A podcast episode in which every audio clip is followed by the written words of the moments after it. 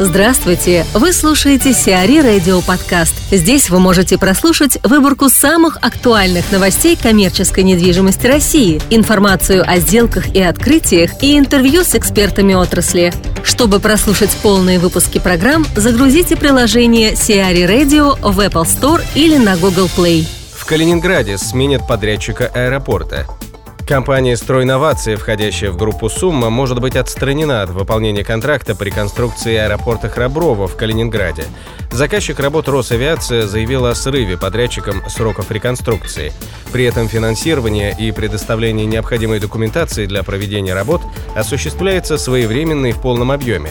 Однако на сегодняшний день выполнено менее 30% от запланированных объемов.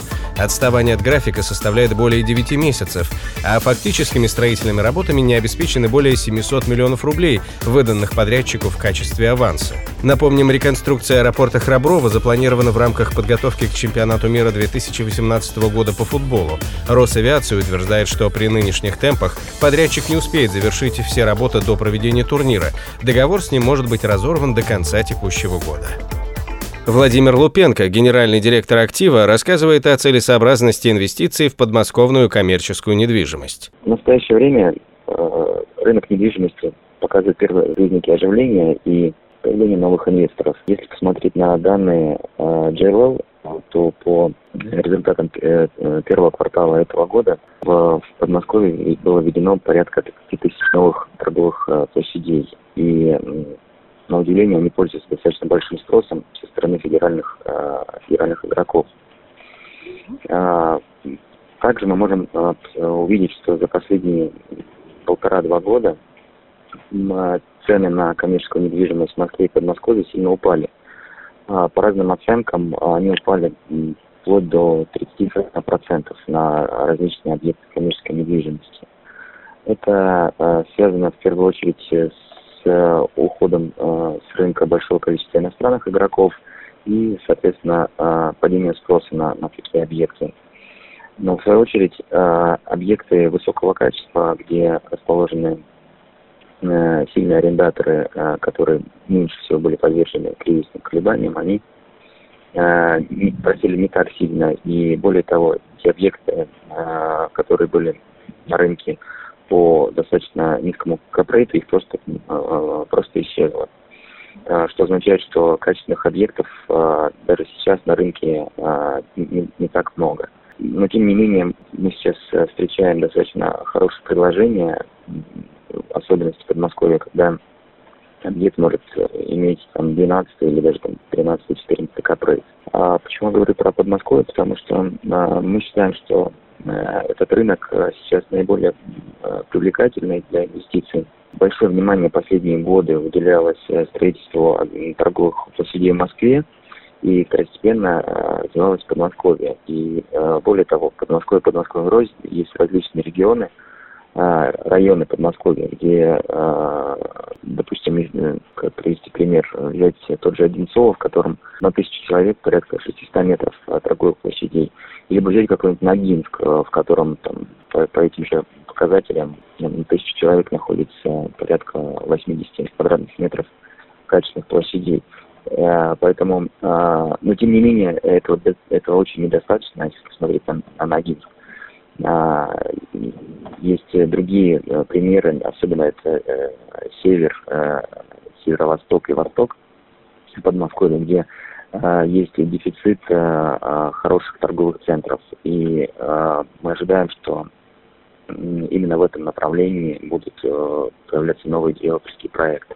Исторически в Москве э, цены даже за квадратный метр э, были в разы выше, чем, чем в Подмосковье, что обусловливало достаточно низкую окупаемость объектов.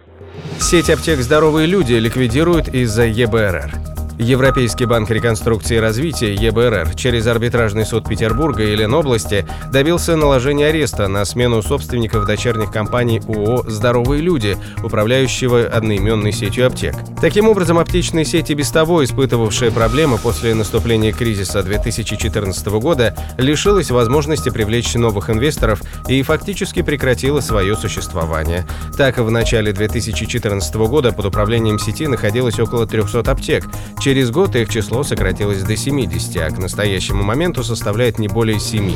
Долю в здоровых людях ЕБРР получил в 2011 году, вложив в развитие предприятия 15 миллионов долларов. В 2014 году банк поддержал антироссийские санкции и саботировал работу сети аптек, игнорируя общие собрания и отказываясь выдвигать своего кандидата в совет директоров. X5 запустила два логистических комплекса в Адыгее. X5 Retail Group, управляющая сетями продуктовых магазинов «Пятерочка», «Перекресток» и «Карусель», построила в Республике Адыгея два новых складских комплекса. Инвестиции в новые распределительные центры составили около 2 миллиардов рублей. Совокупная площадь объектов достигает 50 тысяч квадратных метров. Реализация проектов заняла менее года. Соглашение о строительстве складских комплексов было подписано в октябре 2015 года. По данным на июнь, X5 управляла 35 распределительными центрами в разных регионах России. EPH купила торговый центр в немецком Гамбурге. Eastern Property Holdings покупает второй объект на территории Германии. Новым приобретением компании, специализирующейся на инвестициях на рынке России, стал торгово-офисный центр Walk Life Center. EPH подписала договор о покупке 94% активов в Гамбурге. А закрыть сделку планируется в 2017 году. Сумма сделки не уточняется. Арендуемая площадь объекта составляет 12 тысяч квадратных метров. Изначально здание 19 века постройки использовалось для размещения почтовой администрации. Сейчас на объекте идут работы по реконструкции. Сиари Радио. Эксклюзивные рубрики «За и против», «Ноу-хау», «Ремейк», «Новые форматы». Слушайте в полных выпусках программ в приложении Сиари Radio. Приложение доступно в Apple Store и на Google Play. Более подробная информация на сайте siari.ru slash radio.